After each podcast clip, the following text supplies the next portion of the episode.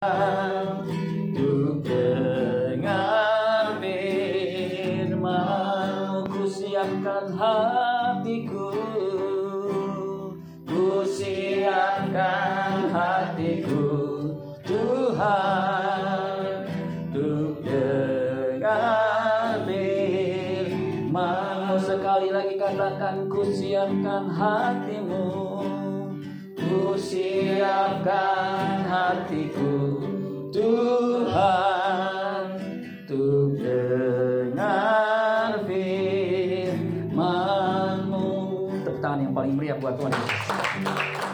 Haleluya, haleluya. Biarlah kami mempersiapkan hati kami buat sabda firman-Mu.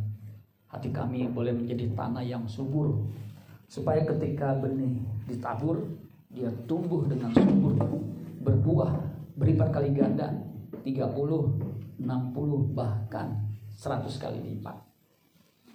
Urapi kami semua ya Tuhan, urapi hamba-Mu, biar setiap kata kalimat yang disampaikannya itu sungguh-sungguh merupakan kebenaran firman yang mengubah hidup kami dari manusia lama menjadi manusia baru, dari manusia yang hidup dalam kedagingan menjadi manusia yang hidup menurut roh. Karena itulah yang Tuhan kehendaki kami ada di bumi ini. Terima kasih Bapa di surga. Inilah doa dan kerinduan kami. Di dalam nama Tuhan Yesus kami berdoa mengucap syukur. Haleluya. Yang percaya diberkati berkata amin. Tepuk tangan buat Tuhan Yesus. Silakan dulu terus kalian. Shalom. Shalom. Ya, apa kabar? Luar biasa. Luar biasa, puji Tuhan. Uh, Lukas mana ya? Lukas Bobo. Oh ya. Oh, mesti ada yang bangunin ya, bisa ada yang bangunin. Ya. Baik saudara, kita mengucap syukur ya, kalau kita bisa retreat di tempat yang menurut saya luar biasa ya. Saya nggak menyangka di gang sempit itu bisa ada hotel begini mewah saudara ya. Bintang empat ini luar biasa saudara ya. Biasanya bintang empat itu yang nyewa itu B U M N saudara ya. Tapi kita bisa pakai itu karena kemurahan Tuhan. Tepuk tangan buat Tuhan Yesus. Nah, untuk itu kita akan maksimalkan tempat fasilitas yang baik ini untuk belajar kebenaran firman Tuhan. Iman timbul dari pendengaran. Pendengaran, pendengaran akan firman Tuhan. Firman Kristus. Kristus artinya yang diurapi dari kata Kristos. Ya. Jadi kita mau dengar firman Tuhan, Rema ya, yang masuk dalam hati kita dan kita lakukan. Ya. Kalau iman tanpa tindakan, tanpa perbuatan, sama juga dengan mati, kosong, atau sama juga dengan bohong. Nah untuk itu nanti setelah kita dengar firman Tuhan, kita mau melakukan. Nah saudara, biar suasananya hidup, ya, saya punya apa sedikit permainan ya, yang berhadiah. Jadi nanti kalau saya mengajukan pertanyaan, yang bisa jawab kalau saya tunjuk, nanti dapat satu poin. Nah, ya. Nanti kalau diskusi, kalau saudara nanya dapat satu poin. Jadi maju kena, mundur kena. Ditanya jawab kena, ya. Bertanya dijawab dapat. Ya. Nanti yang paling banyak selama dua sesi, ya. Nanti dicatat sama asisten saya, ya. Aspri. Ya, ini Aspri nomor satu. Ya. Kalau Hotman Paris Asprinya ada berapa? sembilan puluh dua sekarang. Ah, ada sembilan puluhan. Ya, saya cuma satu-satunya ya, Aspri, asisten pribadi saya. Nanti catat. Ya, misalnya waktu saya tanya, apa begitu? Seperti tunjuk tangan, saya tunjuk, dia jawab. Betul nggak betul, pokoknya dapat poin. Nah, jadi di sini yang penting jangan supaya nggak tidur, jadi udah bagus-bagus gini, aduh habis berenang, habis makan. Nah, nanti kalau kita tanya, dia masih tidur juga, kita tunjuk. Waktu dia bangun, kita tunjuk sambil berkata, salibkan dia, salibkan dia. Biar dia kapok disalibkan ya. Nah sebelum saya melanjutkan, ya ada satu pertanyaan. Ya, nanti yang bisa jawab, ini kecil amat tulisannya ya. Bisa digedein nggak ya? Dipakai itu tuh, pakai layar, tali layar ya. Jadi satu-satu, satu-satu, uh, pakai layar. Jadi jangan dua begini, yang satu tuh buat next up, next next caption, begitu maksudnya ya. Nah, pertanyaan yang pertama ya. Nanti saudara yang bisa jawab tunjuk tangan aja. Tunjuk tangan, ya. Tunjuk tangan nanti kan tinggal ditunjuk lagi saudara ya. Apa yang paling Anda butuhkan? Satu satu satu satu.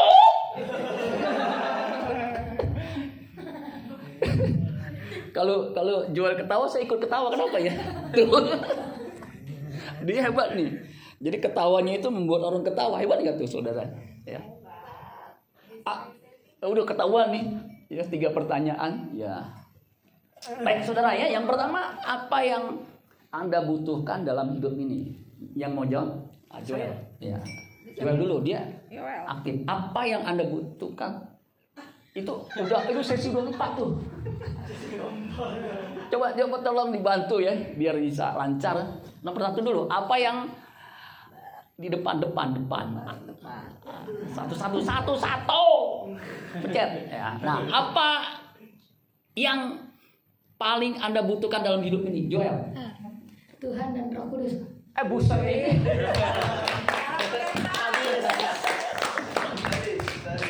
kamu anaknya siapa? Hah? Kamu anaknya siapa? Dia nggak punya bapak. Hah? Bapak Esra. Oh, Pak Esra, tepuk tangan seru sekali. Aduh. Saya udah nggak bisa lanjutin lagi nih, Pak Esra gimana ya? Susah jawabannya ya. Ini karena saya waktu pernah tanya apa yang Anda butuhkan dalam hidup ini, yang jomblo bilang bini, bini. Waduh, ini jawabannya teologis sekali ya. Yang yang yang saya butuhkan tuh cuma Tuhan sama Roh Kudus, betul banget. Ya. Ada yang mau jawab yang lain? Saya. Coba. Uang. Uang. ini ini ini sekolah minggu lu jangan-jangan dua puluh tahun ya. Sebenarnya uang juga betul, butuh ya. Pendeta butuh uang enggak? Butuh. Butuh. Kalau dia pendeta isi bensin, dia mesti bayar pakai apa? Uang. Pakai uang, enggak mungkin pakai bulu ketek cabut nih. eh, ini ketawanya lucu juga. Ya? Jadi dia butuh uang juga pendeta. Bener juga nih. Tapi kalau gak ada Tuhan gak ada duit. Eh buset deh.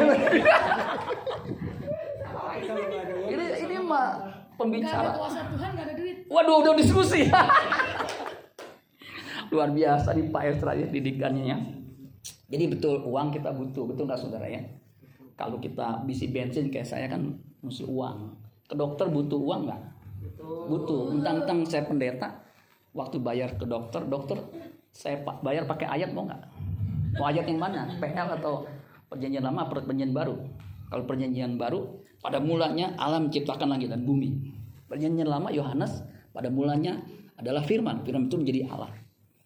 Firman itu bersama dengan Allah dan firman itu adalah Allah. Boleh Pak, dua ayat itu aja. Bisa nggak begitu? Nggak bisa. Nih, si malaikat itu berjahit, nggak mungkin. Jadi mesti bayar pakai du? duit, duit bener juga nih. Dapat satu poin nih.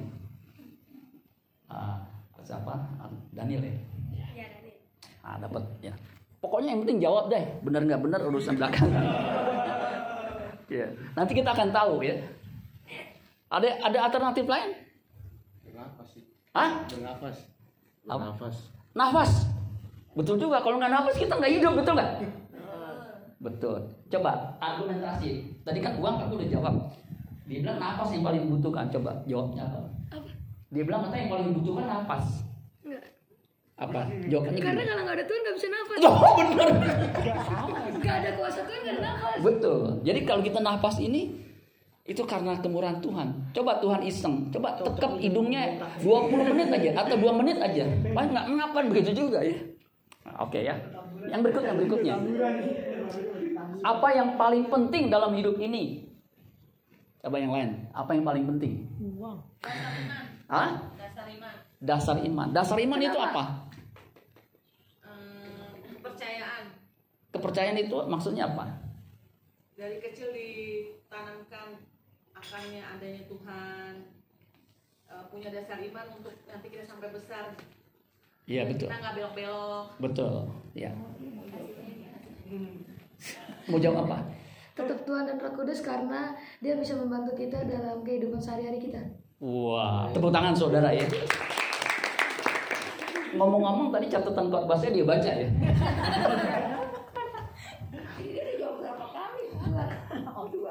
Jadi empat udah empat. Dia kan udah jawab tadi udah empat ya. Nanti dapat hadiahnya double ya. Nanti nginep di Bali. Ya. Bali Bali ya. Tadi jawaban mamanya Joel tuh ini bagus nih. Ini juga sebenarnya dasar juga khotbah saya ya. Uh, Stephen Tong ngomong begini. God existence, God's existence does not depend on our faith. Artinya dilarang kencing di sini. God's existence doesn't does not depend on our faith. Artinya keberadaan Allah itu tidak tergantung dari iman kita. But God's existence is the foundation of our faith. Jadi keberadaan Allah itu adalah dasar dari iman iman kita. Itu betul. Jadi keberadaan Allah itu yang paling penting. Nah, kenapa? Kalau kita merasakan kehadiran Tuhan, pasti kita nggak berbuat dosa. Betulnya tadi dari mana ya? Ah, betul.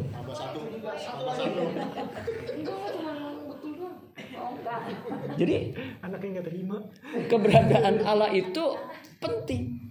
Ya, luar biasa ya. Ngomong-ngomong jangan keluarga Esra aja dong semua ya.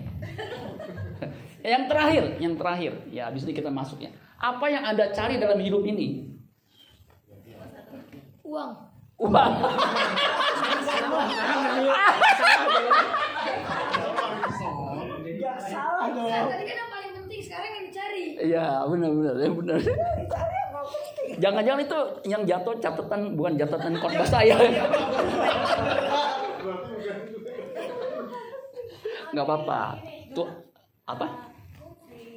Joel udah punya kuasa Tuhan, yeah. Jadi yang dia cari sekarang uang. Gitu. Oke, okay, iya benar. Apa yang dicari orang apa? Takut. Uang, ya benar juga itu lagu sekolah minggu ya. Yang dicari orang tuh uang umumnya. Ya. Belum, belum. Apa yang Anda cari dalam hidup ini? Ya, ini saudara ya, tergantung. Ya, tergantung saudara, kayak saya dulu ya, waktu saya muda, saya nggak begitu kaya, bahkan relatif miskin, karena papi cuma sopir. Saya berpikir dalam hidupnya saya mesti cari ya, bagaimana saya bisa punya uang cukup, sehingga nggak susah. Supaya saya bisa cari uang, saya mesti belajar dan sekolah saya mesti pinteran di atas rata-rata begitu. Ya, karena benar saudara, kalau kita cari sesuatu dengan sungguh-sungguh pasti temu, betul nggak? Jadi kalau kita mau cari gitu pasti ada jalan aja. Makanya di mana ada kemauan di situ ada jalan. Ada jalan. Ya. Jadi mesti punya tekad gitu, saya mesti cari. Dan betul. Ya. Ketika saya kerja, saya kerja itu kayak kuda. Jadi kerjanya betul luar biasa ya. Pokoknya nggak main-main begitu. Dan betul hasilnya luar biasa. Tuhan bisa berkati. Ya, dalam waktu kerja dua puluh tahun saya bisa ya, apalagi dibantu sama istri juga kerja. Jadi saya bisa mengumpulkan pundi-pundi ya, aset untuk bisa pensiun dini, Saudara. Ya, itu memang betul ya. Kalau kita cari dalam hidup ini dengan serius, tekun, pasti kita mendapatkan. Baru nih, kayak begini nih. Ah, jadi tema yang diberikan kepada saya, seek first the kingdom of God. Coba katakan seek first the kingdom of God. Seek first the kingdom of God. Ah, luar biasa ya. Artinya cari dulu, ya, kerajaan Allah. Nah, next. Nah, saudara, ayatnya dari Matius enam ayat dua puluh lima sampai tiga puluh satu ya. Nah, cuman karena ya ini mohon kita bisa baca, saya baca ya, saya, saya baca cukup cepat ya, biasanya satu menit saya bisa seratus tujuh puluh kata ya. Matius enam ayat dua puluh lima sampai tiga puluh empat. Karena itu aku berkata kepadamu, janganlah kamu khawatir akan hidupmu, akan apa yang hendak kamu makan atau minum, dan janganlah kamu khawatir pula akan tubuhmu, akan apa yang hendak kamu pakai. Bukankah tubuh itu, bukankah hidup itu lebih penting daripada makanan, dan tubuh itu lebih penting dari pakaian? Nah, saya mau tanya, kenapa hidup itu lebih penting dari makanan? Kenapa hidup itu lebih penting dari makanan?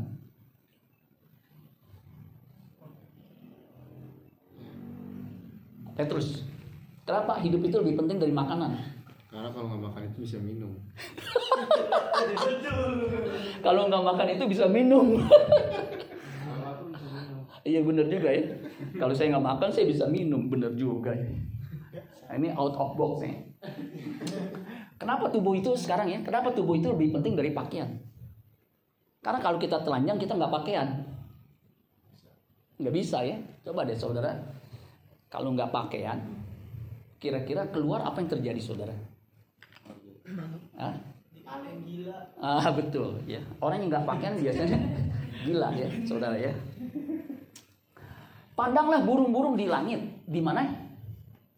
Di langit, bukannya di sarang, di langit. Di langit itu berarti sedang ter terbang. Yang tidak menabur dan tidak menuai dan tidak mengumpulkan bekal dalam lumbung, namun diberi makan oleh Bapamu yang di sorga. Bukankah kamu kamu jauh melebihi burung-burung itu? Jadi burung di udara atau di langit itu dia nggak nabur. Saudara pernah lihat burung? Ya, dia bawa biji-bijian kemudian dia taruh di tanah. Gitu. Kemudian kita tanya, burung lu ngapain? Lagi nabur, lagi nabur nih. Terus nanti besok gua ngambil pacul, pernah lihat burung macul di tanah? Pernah. Di mana? Diedit. Diedit benar ya. Jadi nggak ada. Burung itu terbang, tapi dia bukan berarti nggak kerja. Pasti dia kerja. Amin? Amin. Makanya Alkitab mengatakan kalau nggak mau kerja jangan ma- makan. Jadi orang malas itu, ya. Orang malas itu nggak boleh makan. Makanya kita mesti rajin. Amin? Rajin pangkal kaya, rajin pangkal pandai, ya, rajin pangkal pandai, ya. Rajin pangkal kaya juga bisa, saudara ya. Kemudian dikatakan diberi makan, burung itu bukan berarti leha-leha dia terbang. Memang burung nggak ada, saudara pernah lihat nggak burung terbangnya pakai sayap kanan satu, kemudian ininya pakai uh, pengempit mak, jadi gini. Pernah lihat nggak? Kita tanya, burung kamu ngapain? Ini saya mau cari lamar kerjaan, makanya saya kempit ini nih. Dia nggak begitu, tetapi dia berusaha. Jadi kalau kita berusaha, nggak usah khawatir, Tuhan pasti pelihara. Amin. Yang penting jangan malas. Di sini siapa yang malas? Jangan angkat tangan, nanti kita tunjuk kemudian kita katakan salibkan dia. Di sini jangan ada pemuda yang malas. Coba lihat kiri kanan, mukanya muka malas atau muka malas ini. Ya. Kalau bisa saudara rajinlah. Kalau udah ya kalau kita mungkin saya, seperti saya kan nggak begitu diberkati di keluarga yang berada. Jadi kalau udah udah begitu jangan malas. Ya, harus rajin. Begitu. Saya kerja itu sampai sekarang ya. Itu dapat julukan P empat belas. P berapa? Nah, pergi pagi pulang petang, pinggang pegel, pantat panas, pala kuyang, potong pinjaman, pendapatan pas-pasan. Yang bisa ngikutin P empat belas dengan tepat dikasih hadiah mobil Avanza warna putih. Kenapa? Jadi nggak bisa empat P empat belas saudara nggak bisa ngikutin persis ya. Artinya mesti rajin, amin. Ya. Siapakah diantara kamu yang karena kekhawatirannya dapat menambahkan sehasta saja dalam hidupnya? Jadi khawatir itu tidak bisa mengubah umur kita, nggak bisa mengubah nasib kita. Ayat dua puluh delapan. Dan mengapa kamu khawatir akan pakaian? Ya saudara, pakaian nggak usah yang macam-macam. Ya, kayak istri saya, dia bukannya fashionable gitu yang mesti ganti-ganti pakaian. Ya, secukupnya aja. Perhatikanlah bunga bakung di ladang yang tumbuh tanpa bekerja, tanpa memintal. Namun aku berkata kepadamu, Salomo, Salomo itu orang yang paling kaya yang sampai saat ini hidup. Belum ada yang melebihi kekayaannya Salomo. Salomo dalam segala hal kemegahannya pun tidak berpakaian seindah salah satu dari bunga itu. Ya bunga bakung itu di ladang begitu saudara, yang mungkin dua tiga hari kemudian juga layu. Tapi pakaiannya indah. Jadi jika demikian Allah mendandani rumput di ladang yang hari ini ada dan besok dibuang ke dalam api, tidakkah ia akan terlebih lagi mendandani kamu, hai orang yang kurang percaya. Jadi kalau saudara khawatir soal makanan, pakaian, itu berarti bukan orang yang beriman. Kalau orang percaya, dia rajin, nggak akan kekurangan. Saya udah buktiin, saya sendiri buktinya. Jadi jangan malas. Amin saudara? Amin. Bilang kiri kanan jangan malas. Petrus berani ngomong sama Cin Maman jangan malas. Enggak maksudnya sebelah kanan juga.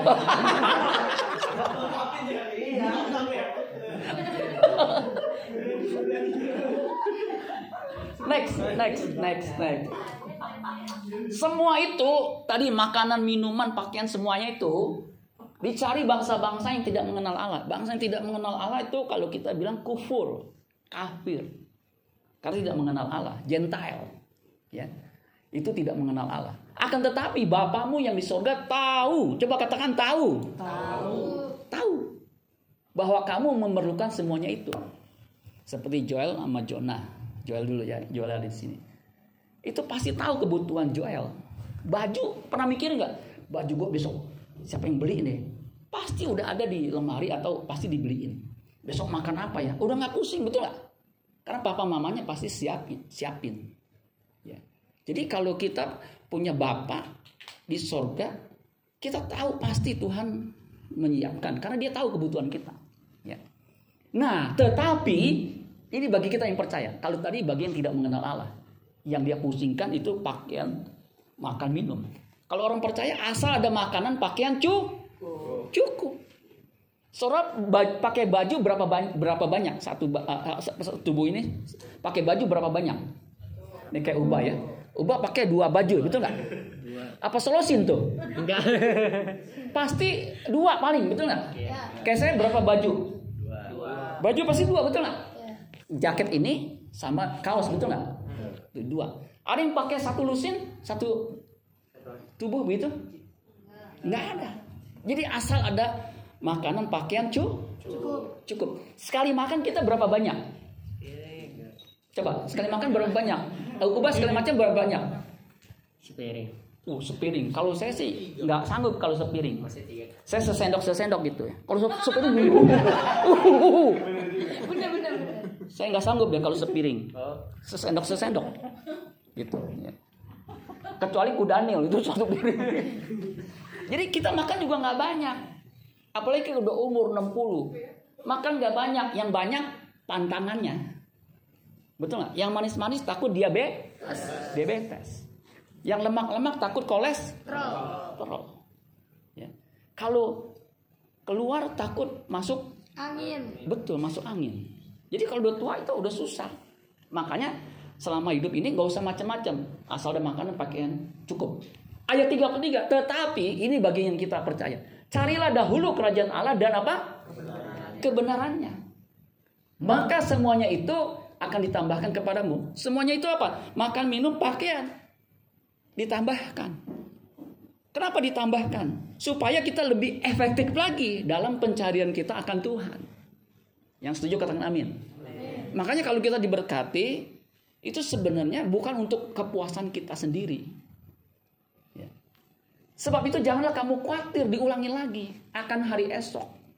Karena hari esok atau hari besok mempunyai kesusahannya sendiri. Kesusahan sehari cukuplah untuk sehari. Kenapa orang depresi? Karena dia hidup dari masa lalu. Kenapa orang khawatir? Karena hidup masa yang akan datang. Tapi kalau kesusahan sehari cukuplah sehari, hidup untuk sehari ini. Yang kita harus pikirkan bagaimana kita bisa berkenan kepada Tuhan. Amin saudara. Nah, coba kita lihat ayat dua puluh lima, ya, di situ dikatakan tadi saya udah baca ini. Apa itu hidup? Hidup itu dari bahasa Yunaninya suke, suke. Coba katakan suke. Suke. Bukannya sejenis kodok ya. Itu suke. Itu suke ya. Ini ada p-nya suke ya. Yasuke. Ah, apa? Yasuke. Ya suke. Nah, ini suke. Makanya jadi psikologi. Nah, itu dari kata suke itu. Ya. Itu diterjemahkan menjadi hidup, life. Ya, kalau terjemahan lain soul, soul itu jiwa. Ya. Sebenarnya suke itu itu the vital breath of life. Apa artinya the vital breath of life? Artinya apa? Jadi waktu manusia diciptakan, Allah menghembuskan.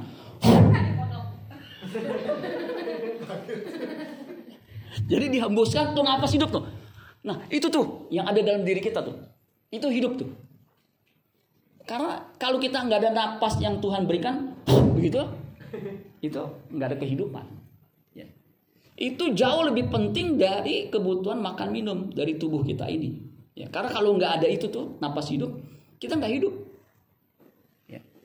Nah makanya napas hidup itu, hidup itu, itu kekal. Jadi kesadaran, ya, jiwa, life kita itu kekal. Ya, Pengkotbah sebelas ayat tiga ayat sebelas itu Tuhan memberikan kekekalan. Nah, saudara mesti paham nih, kita ini makhluk kekal, bukan makhluk yang sementara, makhluk kekal. Ya. Nah, suke itu batinia. Batinia ini yang dimaksud adalah tiga komponen, pikiran, perasaan dan kehendak. Kehendak. Jadi pikiran, perasaan itu akan memproduksi, menghasilkan kehendak, keinginan.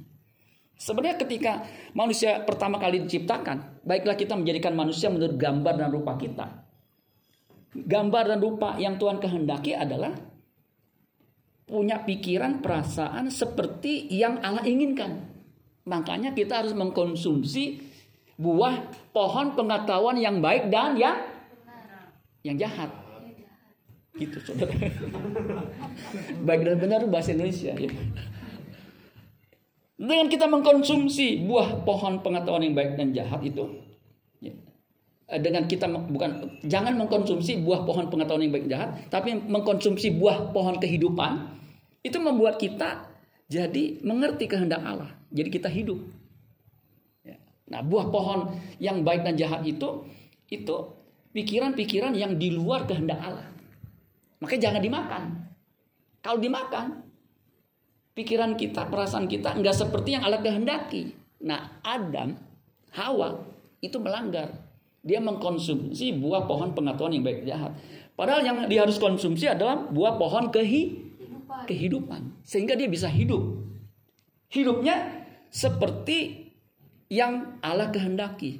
Gambar dan rupanya, pikiran, perasaannya itu seperti yang Allah kehendaki. Sehingga apapun yang dia lakukan sesuai dengan kehendak Allah. Nah, ketika manusia jatuh dalam dosa, Allah ingin mengembalikan manusia itu sesuai dengan gambarnya. Nah, gambarnya itu adalah, contohnya adalah Tuhan, Tuhan Yesus. Itu gambar Allah yang sempurna. Di mana Bapa berkata, inilah anakku yang kukasih, kepadanya aku berkenan. Untuk itulah kita harus mengkonsumsi kebenaran. Akulah jalan kebenaran dan hidup. Kita mengkonsumsi, memakan kebenaran itu. Supaya hidup kita segambar serupa dengan Allah.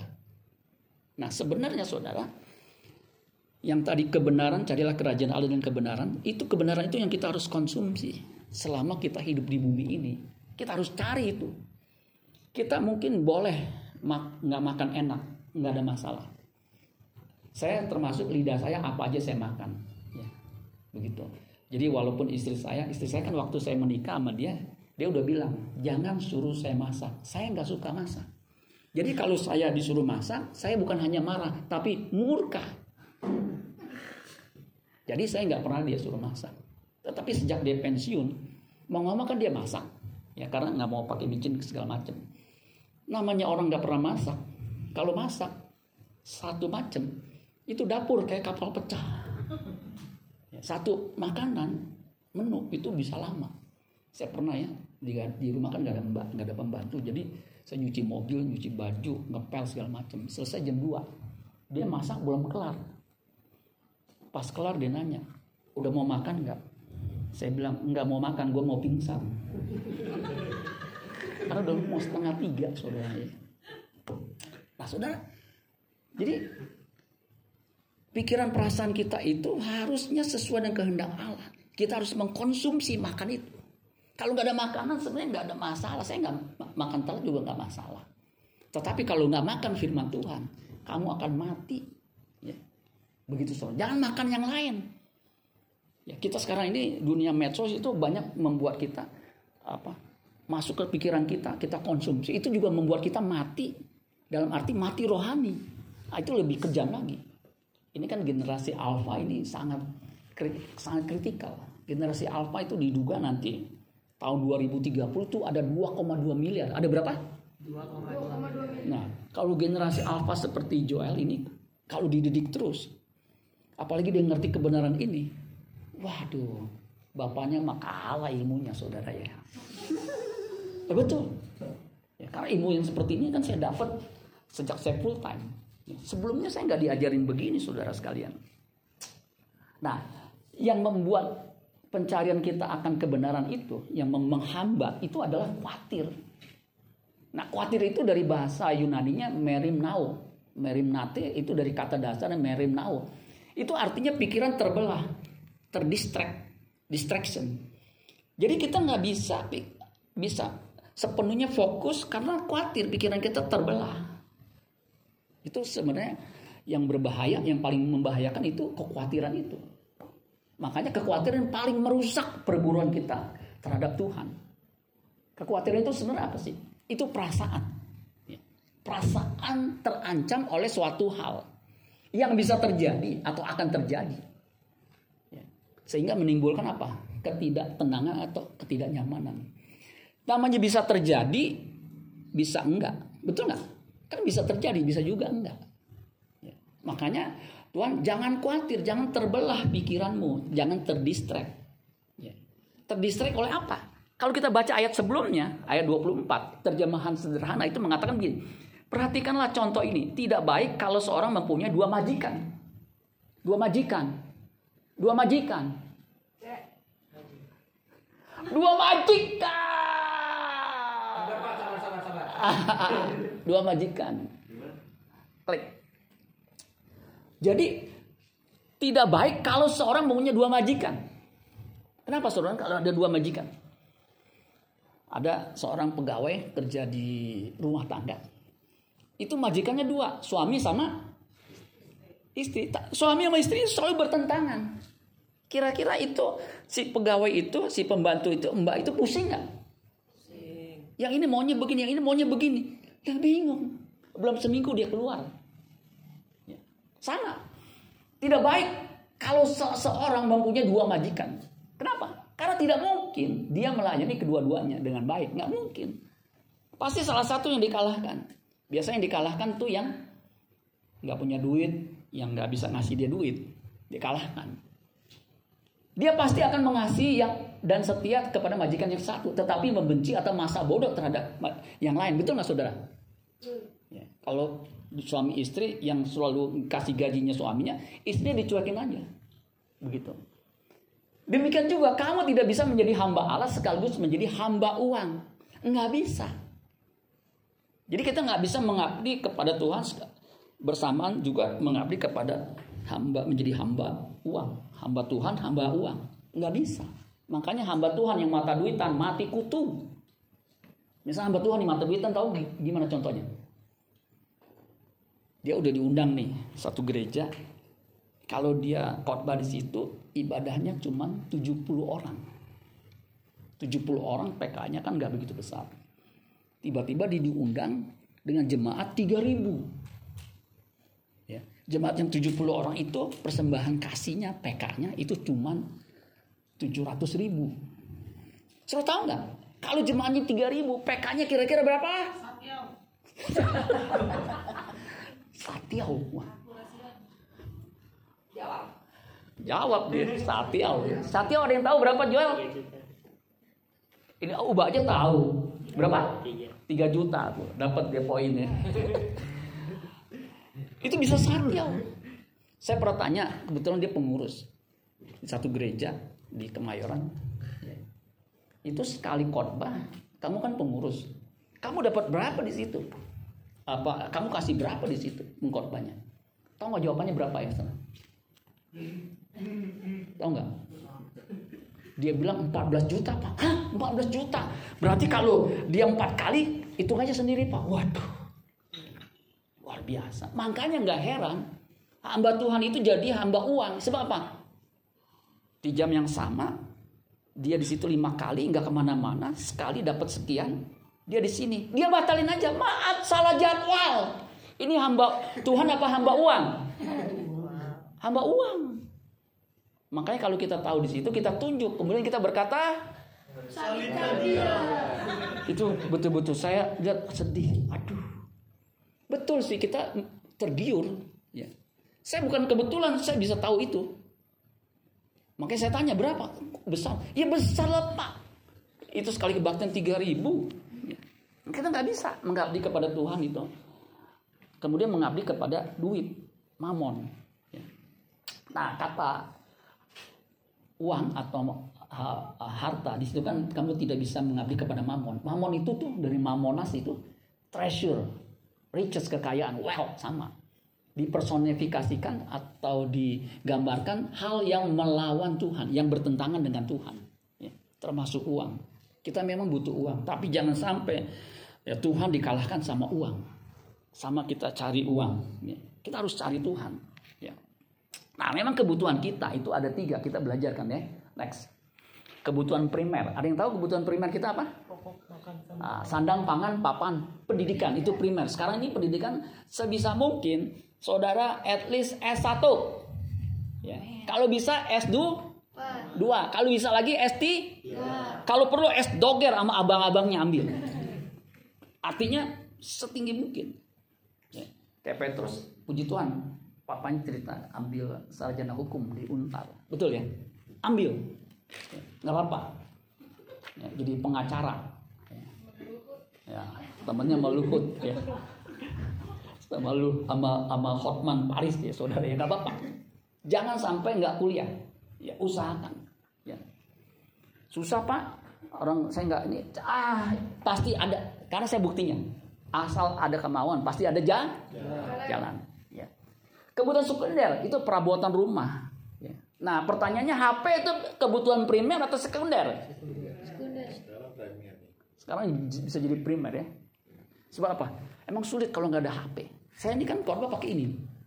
Ya. Tuh. Baca Alkitab ada di sini nih. Kalau baca Alkitab udah ada di sini, tinggal klik. Ini emang luar biasa kebutuhannya. Tersier itu kebutuhan mewah. Ya mobil wisata tadi ya cerita, barang mewah branded. Memang kalau barang mewah, kalau kita pakai itu awet. Ya. Jadi bisa sampai puluhan tahun. Kalau yang branded, yang betul-betul branded itu. Tapi memang harganya mahal. Betul nggak saudara? Ya. Tapi kalau itu memang diperlukan, nggak apa-apa pakai. Saya pernah waktu kerja, hampir dua tahun paling lama, ya, saya ganti kacamata. Teman saya bilang, aduh lu manajer, ganti kacamata itu jelek. Hah? Ganti kacamata? Iya. Beli yang branded. Akhirnya saya beli terus kan. Ini udah selama tiga puluh tahun. Saya ganti cuma dua kali. Nah ini udah hampir dua puluh tahun saudara ya. Jadi awet saudara. Itu kalau dibutuhkan. Sebenarnya kalau saya buka, saya jauh lebih ganteng saudara. Kalau dilihat dari Monas saudara ya. Itu saya pakai yang jelek pun gak masalah. Tapi kalau memang itu kebutuhan, ya saya beli juga. Itu betul, daripada bolak-balik dua tahun ganti, saya beli. Begitu. Nah, kita mesti membedakan nih, kebutuhan, keinginan, ya. Kebutuhannya itu apa? Ya. Nah, dunia modern ya, kebutuhannya next. Jadi kita tadi udah ya, asal ada makan, pakaian cukupnya. Nah, ada kebutuhan kalau dibagi itu lebih kompleks lagi. Nih, ya, kebutuhan dasar disebut physiological. Physiological itu kebutuhan yang fisik tubuh ini. Ya. Udara tadi udah disebut ya. Air, water, food, shelter, sleep, sex itu kebutuhan physiological. Ada kebutuhan yang berikutnya lagi safety, security, love, belongingness, kemudian self esteem ya, dan aktualisasi segala macam. Itu memang kebutuhan yang memang dalam ilmu psikologi itu dipelajari. Ya, kita harus mengerti kebutuhan kita itu. Hanya sekedar pengetahuan, tetapi tidak berimpak terhadap kehidupan kekekalan kita. Ya. Makanya saudara, yang kita harus cari itu, ya, bisa berikutnya. Kebutuhan primer orang percaya. Ini udah langsung ini ya. Biasanya sih tadi saya ininya satu-satu tuh ya. Coba bisa diulang. Nah, klik sekali. Nah, off. Sama, ada primer, sekunder, tertier. Ya udahlah semuanya deh. Udah sabar dia. Emang waktunya udah habis ya. Ini udah diskusi karena sampai jam enam saya. Saya itu uh, ambasadornya Litna. Kalau berdiri lupa duduk. Kalau duduk lupa. Nah, makanya saya jangan duduk ya. Nanti saya lupa berdiri, makanya saya berdiri, saya lupa duduk saudara. Jadi kebutuhan orang percaya itu harusnya yang tadi Joel itu. Makanya saya bilang ya, dia uh, nangkep. Yang primer itu Tuhan dan kerajaannya. Ya. Rohnya, Roh Kudus itu kebutuhan kita. Makanya tadi carilah dahulu kerajaan Allah dan kebenaran. Seek first the kingdom of God and all these things and his righteousness and all these things shall be added to you. Itu harus menjadi fokus tujuan hidup kita. Karena Paulus juga mengajarkan, carilah perkara yang di di atas. Pikirkanlah perkara yang di dingin. Carilah perkara yang dingin. Carilah perkara yang di di atas, bukan yang di bumi. Di umum. Artinya fokus kita itu kerajaannya dan kebenarannya. Pikirkan perkara yang kita pikirkan, ya. Yang harus memenuhi hidup kita, itu tujuan kita itu yang di atas. Ya. Filipi satu ayat dua puluh satu. Ya. Bagiku hidup adalah Kristus. Jadi bagi dia hidupnya itu Kristus. Bagaimana bisa serupa dengan Kristus? Bagaimana saya ini bisa seperti Kristus sehingga Bapa di sorga disenangkan. Nanti soal makan, soal minum Tuhan akan tambahkan. Bahkan nanti setelah kita mati, itu kita akan menikmati apapun yang kita inginkan. Kenapa? Pasti nggak akan berdosa. Itu hebatnya. Ya, kalau kita sudah sampai di kekekalan. Paulus berkata, ya, kami berusaha baik ketika kami diam di dalam tubuh ini maupun ketika diam di luarnya. Dalam tubuh ini diam, artinya rohnya, tubuhnya ada rohnya, berarti hidup. Ketika di luar tubuhnya berarti dia sudah mati. Supaya berkenan kepada Bapa di sorga. Kenapa? Di ayat sepuluhnya itu ada pengadilan. Semua orang akan menghadap tahta pengadilan Kristus. Akan diadili menurut per... perbuatan. perbuatan. Makanya tadi iman tanpa perbuatan ma... mati. Yang diadili itu tadi perbuatan. Ya. Makanya saudara sekalian, kalau kita jadi orang Kristen, ya, kalau di Yakobus dikatakan, kamu, kamu punya iman bagus. Setan-setan juga percaya. Sampai gemetar. Tetapi kalau iman tanpa perbuatan, perbuatan baik itu kosong. Nah, saya pernah mengeksegese kata kosong. Di situ dari kata Yunaninya Argos. Apa? Argos. Nah, Argos itu dari kata a, a itu tidak. Asusila tidak bersusila, amoral tidak bermoral, ya. A itu tidak artinya begitu. Kemudian ergon. Ergon itu pekerjaan, tindakan. Employment, activity, act tindakan. Act tidak, berarti tidak ada tindakan, tidak ada activity, tidak ada employment. Itu mati. Nah, yang menarik kata ergon, kata argos. Jadi A sama ergon jadi argos.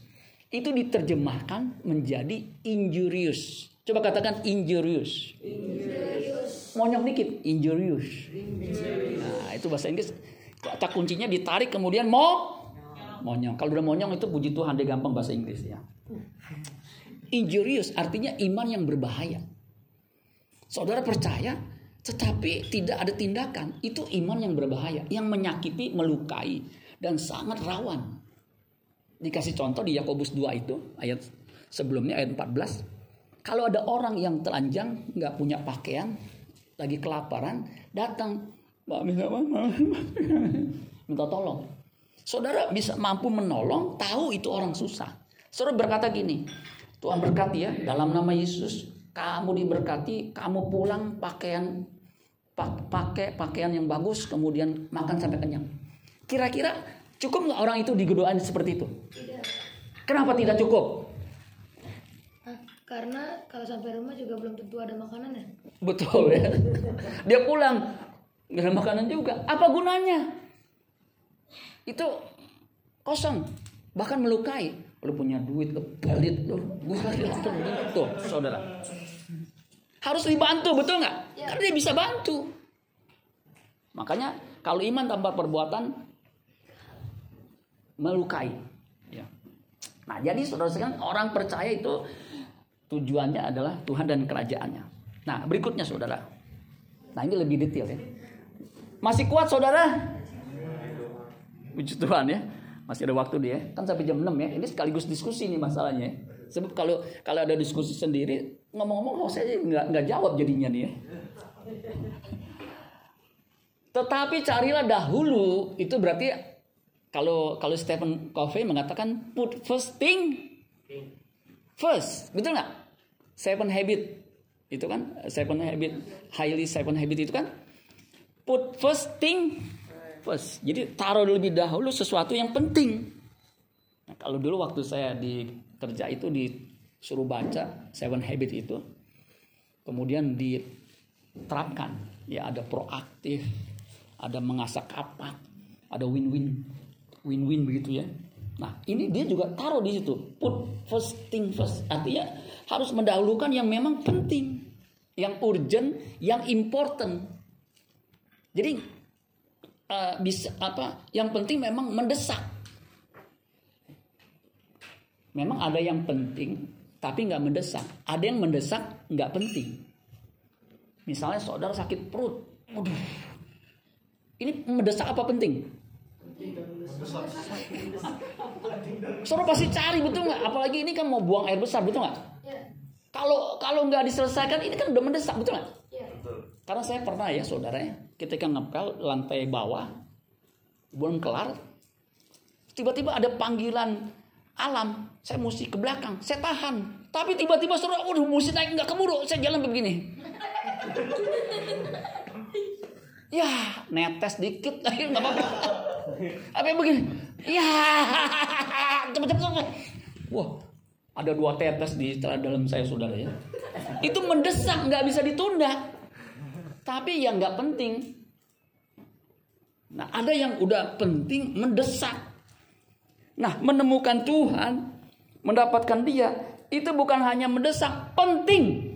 Kenapa saya bilang penting dan mendesak? Kita bisa mati kapanpun, betul nggak? Iya. Jangan pikir, oh saya masih muda, Belanda masih jauh. Iya betul, masih muda. Ada orang mati, itu muda. Ya, ada orang kaya ya, namanya Gilbert. Siapa begitu ya? Ini anak orang kaya. Dia nyumbang untuk yayasan aja tiga ratus miliar. Kalau dia bisa nyumbang tiga ratus miliar, pernah duit, lihat duit tiga ratus miliar? Belum. Belum pernah? Belum pernah? Sama, gue juga belum pernah. Dia bisa nyumbang tiga ratus miliar, dia bisa bangun rumah sakit, dia bisa iniin. Tapi anaknya sakit, namanya sakit yang langka itu yang menyebabkan sarafnya itu ada benjolan dan membuat nyeri. Sejak umur lima belas tahun, dia meninggal dua puluh enam tahun. Tuh masih muda. Baru semalam, semalam ya, ya saya nguburin orang umur enam puluh sembilan. Dua bulan lalu saya ketemu. Meninggal. Nah, kalau kita nggak menemukan Tuhan di bumi ini, mendapatkan Dia, kita mau kemana nanti di kerajaannya? Nggak bisa. Makanya beruntung saudara nih masih muda ini sadar bahwa dia saya membutuhkan Tuhan. Seperti pemazmur Mazmur tujuh puluh tiga ayat dua puluh lima. Siapa gerang ada padaku di sorga selain Engkau? Selain Engkau tidak ada yang kuingini di bumi. Sekalipun dagingku dan hatiku habis lenyap, tetapi gunung batuku adalah tetap apa? Allah selama-lamanya. Kalau sampai kita punya tekad seperti ini sejak muda, aduh, percayalah, saudara akan menjadi orang yang betul-betul menyenangkan Tuhan. Yang setuju katakan amin. Jadi mencari Tuhan itu urgent, important. Ada terjemahan firman Allah yang hidup mengatakan begini, dan Ia akan memberikannya kepada kalian jika ini. Segala sesuatu yang ditambahkan itu syaratnya jika kalian mengutamakan Dia dan hidup menurut apa? Kehendaknya. Kehendaknya. Yesus itu orang yang menyenangkan hati Bapa karena Dia punya filosofi. Punya apa? Filosofi. Filosofi. Artinya punya prinsip. Yohanes empat ayat tiga puluh empat. Makananku ialah capcai, puyung hai, siomay, barongsai. Bukan, makananku ialah melakukan kehendak Dia yang mengutus aku dan menyelesaikan pekerjaannya. Tuh, itu kehendaknya. My food is to do the will of Him who sent me and to finish His work. Jadi menyelesaikan pekerjaannya apa tuh? Dia punya misi, mati di kayu salib. Anak manusia datang bukan untuk dilayani, melainkan untuk melayani dan memberikan nyawanya. Makanya ketika dia disalib, dia berkata, Pepe, lestai. Artinya sudah selesai. Nah, kita juga mesti bertekad begitu, melakukan kehendak Allah. Masing-masing kita punya kehendak secara khusus. Lakukan itu. Baru menjadi orang yang berkenan. Terjemahan sederhana Indonesia dua. Tetapi hal yang harus kamu utamakan adalah hidup dengan cara yang pantas dan pantas dan halal. Benar. Sebagai warga kerajaan Allah. Dan semua hal yang kamu butuhkan akan diberikan juga kepadamu. Jadi yang pantas. Kalau orang Kristen, pelajar Kristen, nyontek pantas enggak? Jadi siapa yang nyontek? Kita tunjuk. Kemudian kita berkata, salibkan dia. Jangan nyontek. Nyontek, nyontek, nyontek itu dosa. Dosa. Udah jadi Kristen. Jangan nyontek. Ya. Gak apa-apa Pak, nyontek. Asal gak ketahuan. Ya jangan. Belajar yang rajin. Amin. Jadi orang Kristen. Tapi gak gereja. Pantas gak itu? Gak pantas. Jadi orang Kristen malas, pantas nggak tuh? Jadi orang Kristen ngelawan orang tua, pantas nggak?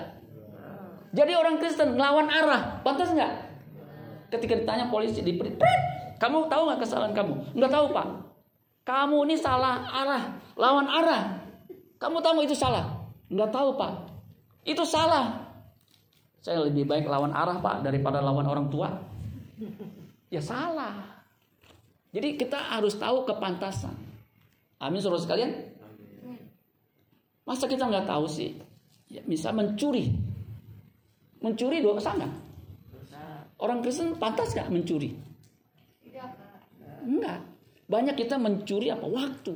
Waktu kita dihabiskan untuk apa? Main gadget, main game yang nggak perlu. Memang ini powerful saudara. Saya kalau dulu cari bahasa asli itu kan mesti pakai buku tebal-tebal. Kalau ini tinggal pakai aplikasi tuh, Pak Estra. Tuh, mau cari apa aja ada nih tuh. Walaupun hurufnya kecil-kecil ya, kayak cacing begini. Tapi ini powerful. Dulu kan pakai buku tebal-tebal. Kokoh, Miming itu kasih saya buku tebalnya segede gini, hampir satu jengkal. Untuk apa? Nyari kayak begini. Ini memang penting. Tapi jangan disalahgunakan. Amin. Jadi kita harus tahu kepantasan. Itu orang yang mencari, sama dengan mencari kerajaan Allah dan kebenaran. Nanti semua akan ditambahkan. Next. Jadi seluruh sekalian kita harus mencari kerajaan Allah dan kebenaran sampai menemukan. Ini adalah proses panjang. Harus dilakukan dengan tekun. Katakan tekun. Tekun, tekun itu ada dua unsur. Ada yang tahu? Ada yang tahu? Tekun itu dua unsur. Apa? Nggak apa, ngantuk itu wajar saudaranya. Dulu saya waktu di gereja ya, itu ada orang kalau udah saya berdiri, dia udah siap-siap pasang badan untuk tidur. Dan betul dia tidur. Jadi waktu saya khotbah dua tiga kalimat dia langsung ya. Karena dia lebih senior, jadi saya nggak bangunin. Begitu. Nah ini kan junior, maka saya bangunin. Jadi saudara, tekun itu dua unsur. Apa itu? Sabar dan disiplin. Apa? Sabar dan disiplin. Ah, sabar dan disiplin. Disingkat sadis. Coba katakan sadis. Sadis. Sabar dan disiplin. Ya, itu proses panjang. Itu sebenarnya sama dengan proses pemuridan, di mana amanat agung jadikan semua bangsa mu murid. Jangan jadikan semua bangsa sultanku. Kurang ajar itu. Ya. Karena ayat dipelintir. Jadikan semua bangsa murid. Murid itu ditingkatkan kualitasnya. Murid itu diubahkan.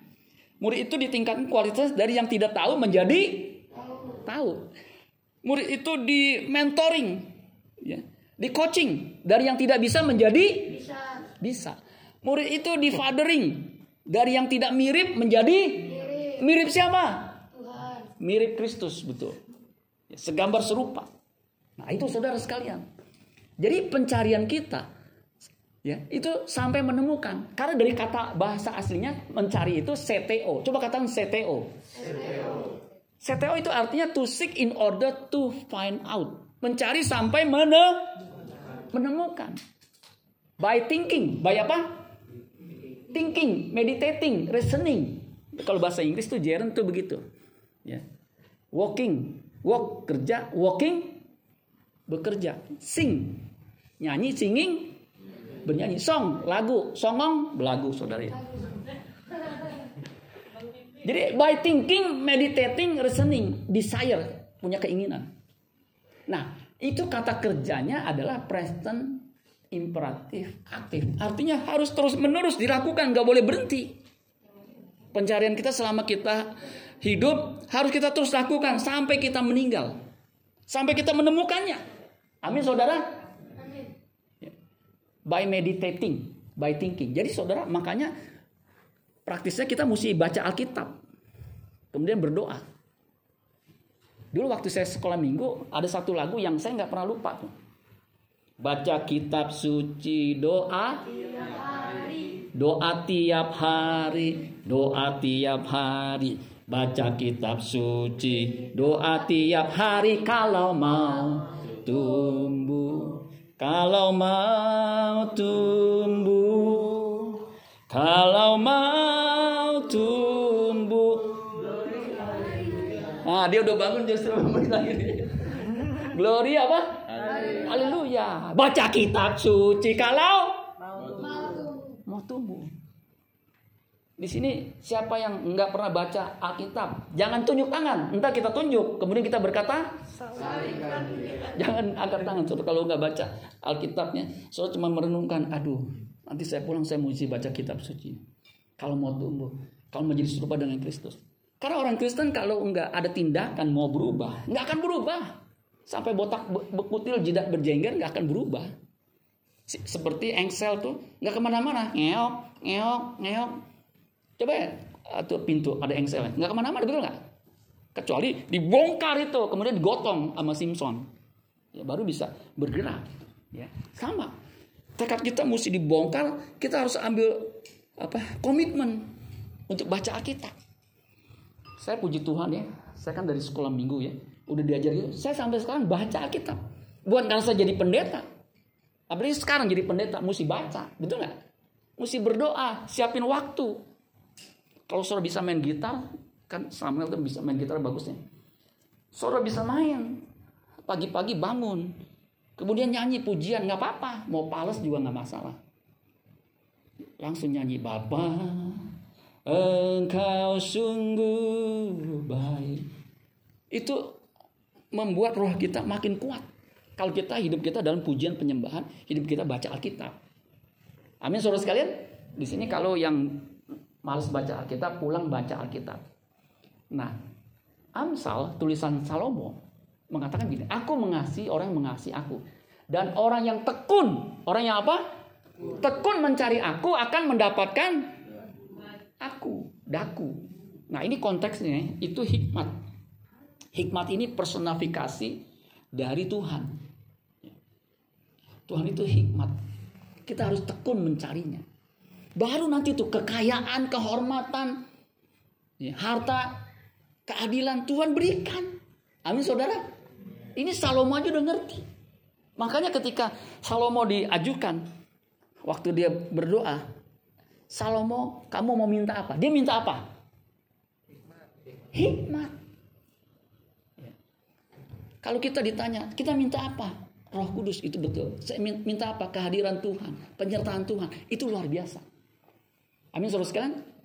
Banyak orang Kristen doanya tuh ngaco. Kebanyakan karena sinetron. Tuhan, berikan aku badan yang sehat. Masih oke lah ya. Berikan aku mobil mengkilat. Ya masih oke. Berikan aku rumah bertingkat, masih oke. Okay. Yang terakhir, berikan aku juga istri empat. Ah, itu kurang ajar. Badan sehat, puji Tuhan ya, supaya kita ini. Mobil mengkilat, masih oke okay deh ya. Rumah bertingkat, masih oke. Okay. Istri empat, menurut saudara gimana? Itu kan kurang ajar, saudara. Bagi kita, sebagai yang percaya Tuhan Allah itu Esa, harus punya istri satu. Yang, yang setuju katakan amin. Jadi jangan bertekad nih dari kecil juga mesti begitu. Makanya kalau menikah cari orang yang seiman. Amin. Amin. Jangan hanya yang kaya aja kayak itu Pak, kayak artis Korea. Itu Pak cantiknya kayak Dewi Kayangan. Jangan hanya cantik, jangan hanya kaya, jangan hanya ini. Tapi yang penting harus sei, seiman.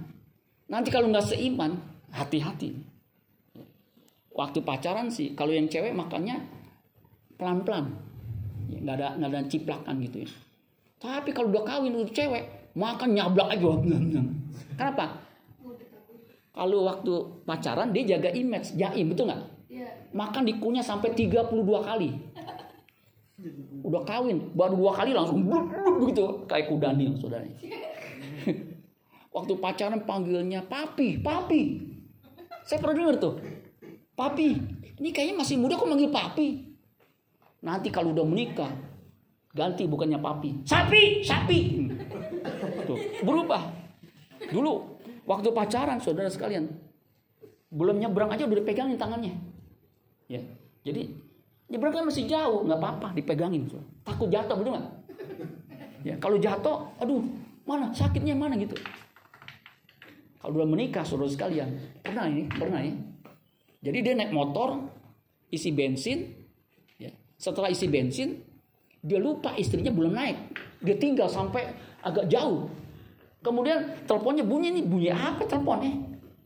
Diangkat, ya. Ternyata yang angkat itu orang lain. Ini siapa? Ini Pak di pom bensin nih, ini si Bapak nih nangis-nangis nih.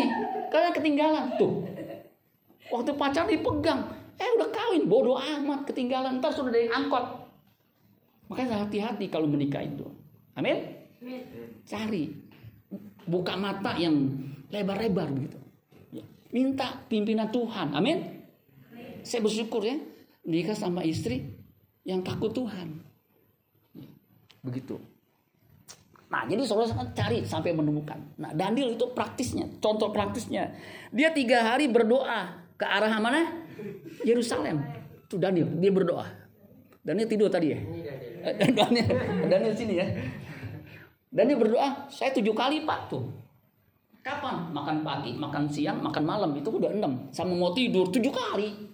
Masih kurang Pak. Iya, kalau mau ke, ke kantor atau mau kemana, saya doa.